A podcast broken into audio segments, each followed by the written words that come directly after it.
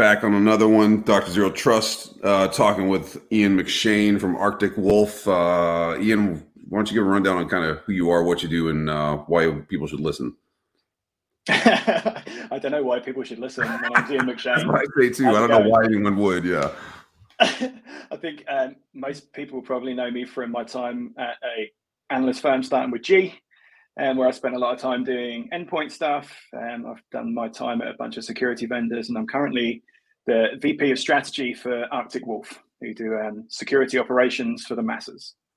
So, oh, so let's go into that. So, when you say security operations for the masses, um, I want to I, I want to scratch at that because I deal with a lot of people that say that MSSP services, this is really more of a thing for enterprise and they ignore SMB, but you guys have just been crushing it with that particular focus.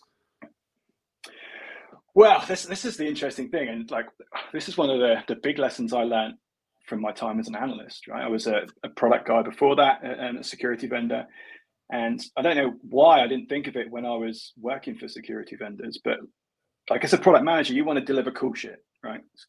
I don't know if you can swear on. You this, can so say shit. Yeah, you can say you can say shit, fuck, all that stuff. so I, you know, you wanted to build cool shit. You wanted to like, you wanted to be Mr. Robot, right? You didn't want to be Mr. Ed doing the basic stuff. And the reality is that most organizations, almost all organizations, right, are not ready for the cutting edge stuff. Like we saw, we saw that with EDR, right? We saw EDR come out in what 2011, 2012, and it's only what in the last year, maybe two years, that it started to reach maybe peak adoption.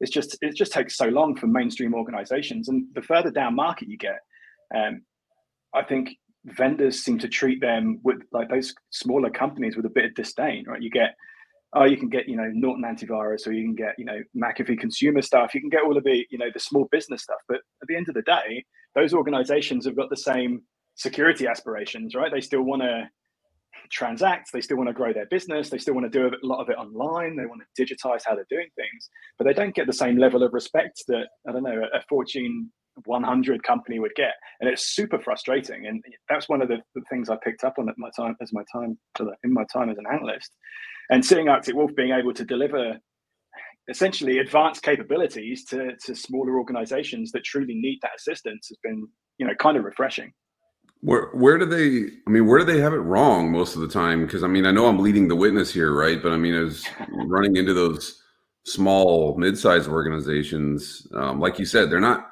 It's not usually because they just don't give a damn, but they're usually wrong somewhere. Have you seen like a, a trend or something that's just like this is kind of where it usually is off off base? I mean, I, will challenge you with the word wrong, right? I think I think one of the things that really gets my goat about infosec or cybersecurity in general is that and, and I'll generalize by saying we like we tend to talk down to people a lot right? We talk down to end users like end users are stupid. Don't click a hyperlink you idiot. Like no wonder you're getting phished because you're clicking stuff. It's ridiculous. We talk down to, to end users and i think we do the same with with organizations that are smaller than enterprise. And i don't think they're wrong. I just don't think they have access to the same resources that everyone else does. Like, in fact, like the majority of organizations I come across, and certainly the majority of organizations that come to Arctic Wolf, right, they have got everything they need, like access to the tools that they need to reach that solid baseline of security maturity, right? But all you hear the, the, security marketing is oh more tools you need to do this you need to buy that you need to subscribe to this. But really they need more help in the operationalization right? Whether that's like fully managed whether that's hybrid i think you can start going up market pretty far and still come across those same kind of challenges right? And I guess what I'm saying is all our customers have these security tools in place, and a lot of them are buying, spending a lot of money, right? If you think about the vendors that are in the top right of various research documents, most organizations invest in that area, yet they still struggle with breaches. They still struggle to understand what they need to do next. They still struggle to keep up with stuff. And so I think it's it's not necessarily that they're doing things wrong. It's just the, the sheer scale of information security is too great for many organizations of, of, of plenty of different sizes too. But don't do you do you think that? I, and I agree with you. I think I think you're right. I think we spend a lot of time um, sitting in our ivory tower sniffing our own farts and saying it smells like potpourri. But I think um, that that that issue that I run into because I do a lot of pro bono work with like um, you know clinics and people that can't afford cybersecurity stuff. I just help them if I can. But I think mm-hmm. I think that it's one of those deals too where the the market has kind of twisted the narrative so much in front of these folks that they're sitting there trying to figure out what to do and there's so much stuff that doesn't work. Like i i categorically am not a fan of people that rely on like phishing training. I think it's useful i think it's needed but it doesn't stop someone from clicking a fucking link. Dude it's security theater. It, do, it doesn't do anything right? It's uh, don't get me started. I'll lose my. People, I mean, I've had people, yeah, like I've I've talked with folks, and one of the, and especially in the midsize, where one of the first things they say is, "We have a great training program." I'm like, sure, so does everybody else. Yeah, but, yeah, but so this is what I ask: is like, what when you say great, what do you mean? Is it great for the company because they've covered their ass and they can fire someone for doing something wrong, right, and just say, "Sorry, we trained you. You're an idiot. Get out." And then that, that's the liability for a security incident done. Is that is that what they're going for, or is the training actually useful and is providing some insights into, you know, what does what do all these stupid buzzwords mean that we all love in security? Well, is it? Do you think in small and midsize, it's more um, more of an endpoint ish problem, or is it more of a corporate security sort of infrastructure problem? Because I mean, you could you could run a small business in straight up G stuff and be fine, I think. Um, but there, you know, there, you still see a lot of things like mixing into that mix, and my, I spent a lot of time going like, well, what, what, what's the purpose of this thing? I think there's a lot of a lot of the, the threat surface can go away if organizations are able to use Chromebooks and G Suite, right? And then then all you've got to worry about then is like phishing, you know, secure your um, secure your credentials, and that's the majority of the threat landscape gone from an end user perspective, right? That doesn't count the infrastructure before the pernickety the viewers here start saying Ian's full of shit because that's not everything. But yeah. the, you know, if you start looking at that threat, the threat landscape and what you can actually control, like there's a, there's a ton of stuff that you can do from a basics perspective. But as you get broader and broader, you add more infrastructure, you add more, you know, cloud services, you add more complexity just to the day to day job for, for ordinary employees and normal human beings that come to work and do their job that's where things get more complex and trying to trying to explain why one thing is bad and, and i use the example a lot like clicking links like everyone everyone and their dog says you got fish because you clicked links phishing training says oh you should you shouldn't have clicked that link i had one the other day like where i clicked a link and it's like I just clicked it to see where it was going. I wanted to see what the what it was going to call me. I didn't give it any credentials, didn't have to do any you know sign into anything. It just said you've clicked a malicious link. I'm like, God damn it. No, it doesn't, doesn't tell me anything. How does that even help? Yeah. Right. Oh, you stepped on a landmine. Um, okay. Like, I wish, Oops. yeah, yeah, thanks. Yeah, oopsie. And I, I, I guess that that that other piece too, like you're saying, right? The the ability to operationalize is where there's so much of a problem, and it's that's that's a really hard thing to solve. It is, and I think like it's becoming more like it's. I think managed services has got a bit of a, a bad reputation, and I think there's like ten years, twenty years of, of big dinosaur vendors that have kind of ruined the, the potential around managed services, right? But if you think about it more in terms of if you use modern terms around it and talk about it in terms of automation, like an MDR service or a managed SOC service, for example, you, don't necessarily have to call it a managed service. You're just automating the triage. You know, you don't you don't want to have to deal with it yourself. You're letting someone else take care of it. And I think it's become more and more interesting for organizations that realize they can't hire people. They've got too many tools. They've got too many things to manage. And even like mid-sized organizations, right, end up with what 30, 40, 50 security tools. I can't even remember. I I'm sure I read some of your, re- your old research um, not long ago that talked about an astronomical number of security vendors in um, in the average company. And I'm like, well, if you've got all of those capabilities and those tools, and you haven't got enough people to do it, why are you still trying to invest in more? I don't understand why or how this industry continues to be able to sell tools. It's it's, it's ridiculous, and it well, like it reminds me. It reminds me kind of like 2018 when I used to take inquiry calls about people asking, "Oh, I need some machine learning." Like, and don't get me wrong, I'm not trying to I'm not trying to make fun of, of, people that have genuine questions, but when the industry is telling you you need to get machine learning to improve your security, and no one's explaining what that means, how that works, or what you're going to do, you end up with a ton of wasted time and, and money. And we see that a lot with the amount of overlap in tools that people have in organizations that you know could be doing better, but they're spending money in the wrong place. So then I, it, it the operational piece also is a an optimization piece of that as well, right? I mean, I I was on a call with somebody this morning that had I, they, the networking people literally couldn't even figure out which networking things they were using, and it was like we don't see that this is an issue because they had five or six or seven of them, and it was like, well, which one does what? No one could say.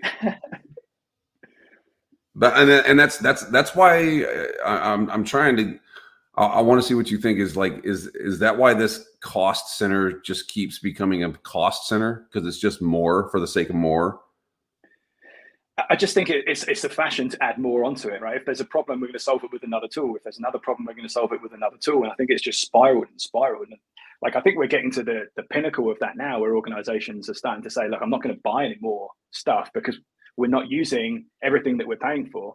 And when you start to see and I'm trying not to shield too hard for my own company, but you know, when you see um, Arctic Wolf coming in and saying to organizations, you've got, you know, you're getting 12 alerts of the same information from different technologies. You know, what are you paying those 12 different things for? Like if you can get that from one, what's what's the usefulness of having that overlap?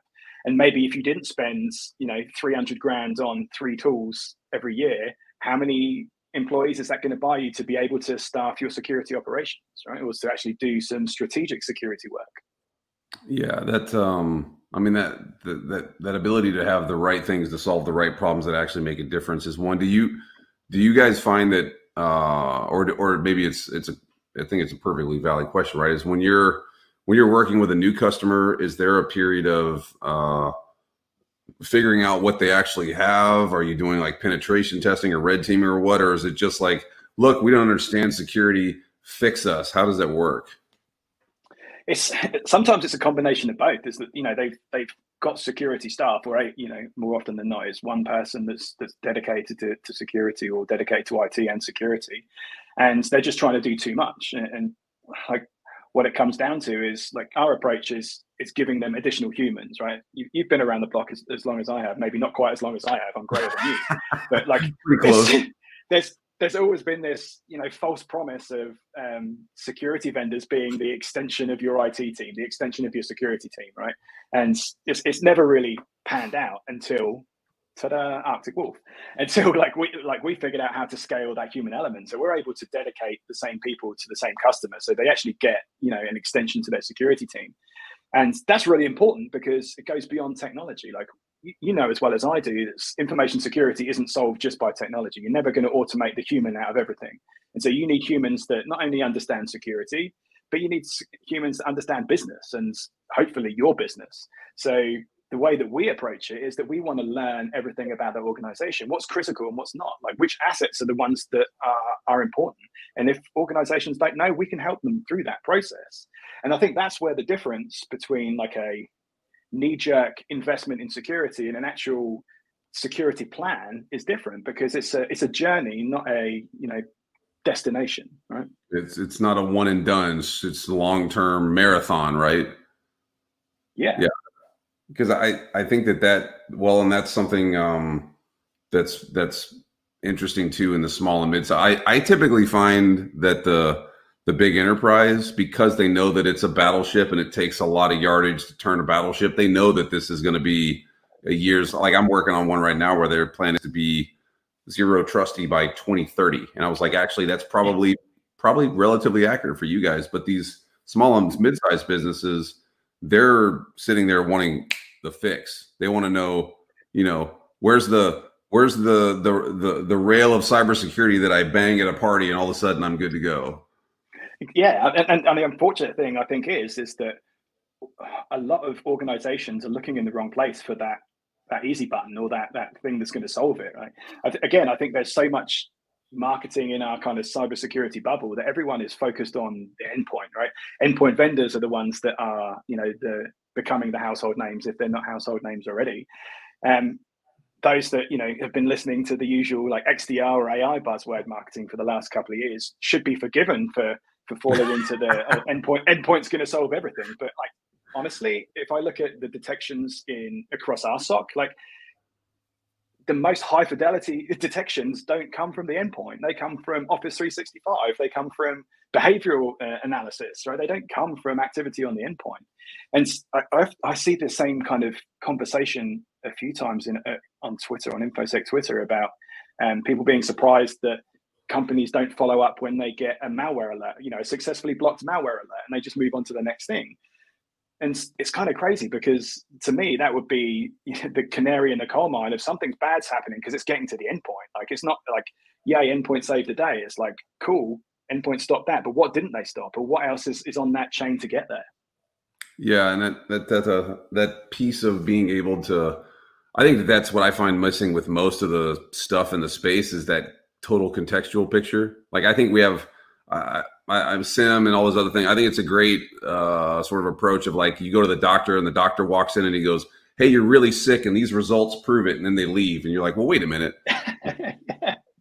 I want. Can you tell me the whole picture here? Is there a treatment plan? Is there a fix? Am I going to die tomorrow? But no, they're just like, "Yep, doctor said you're you're Rex."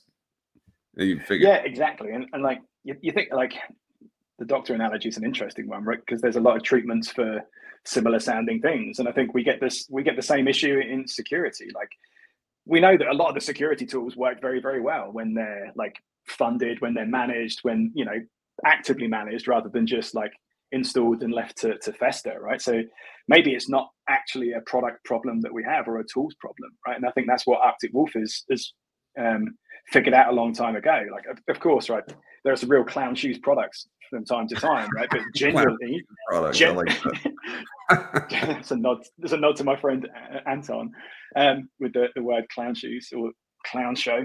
But if, if the products work for some organizations, then it can't be a tools problem, right? So it has to be that operational failure of the industry. We're just making it too hard for normal organizations to be able to use this stuff.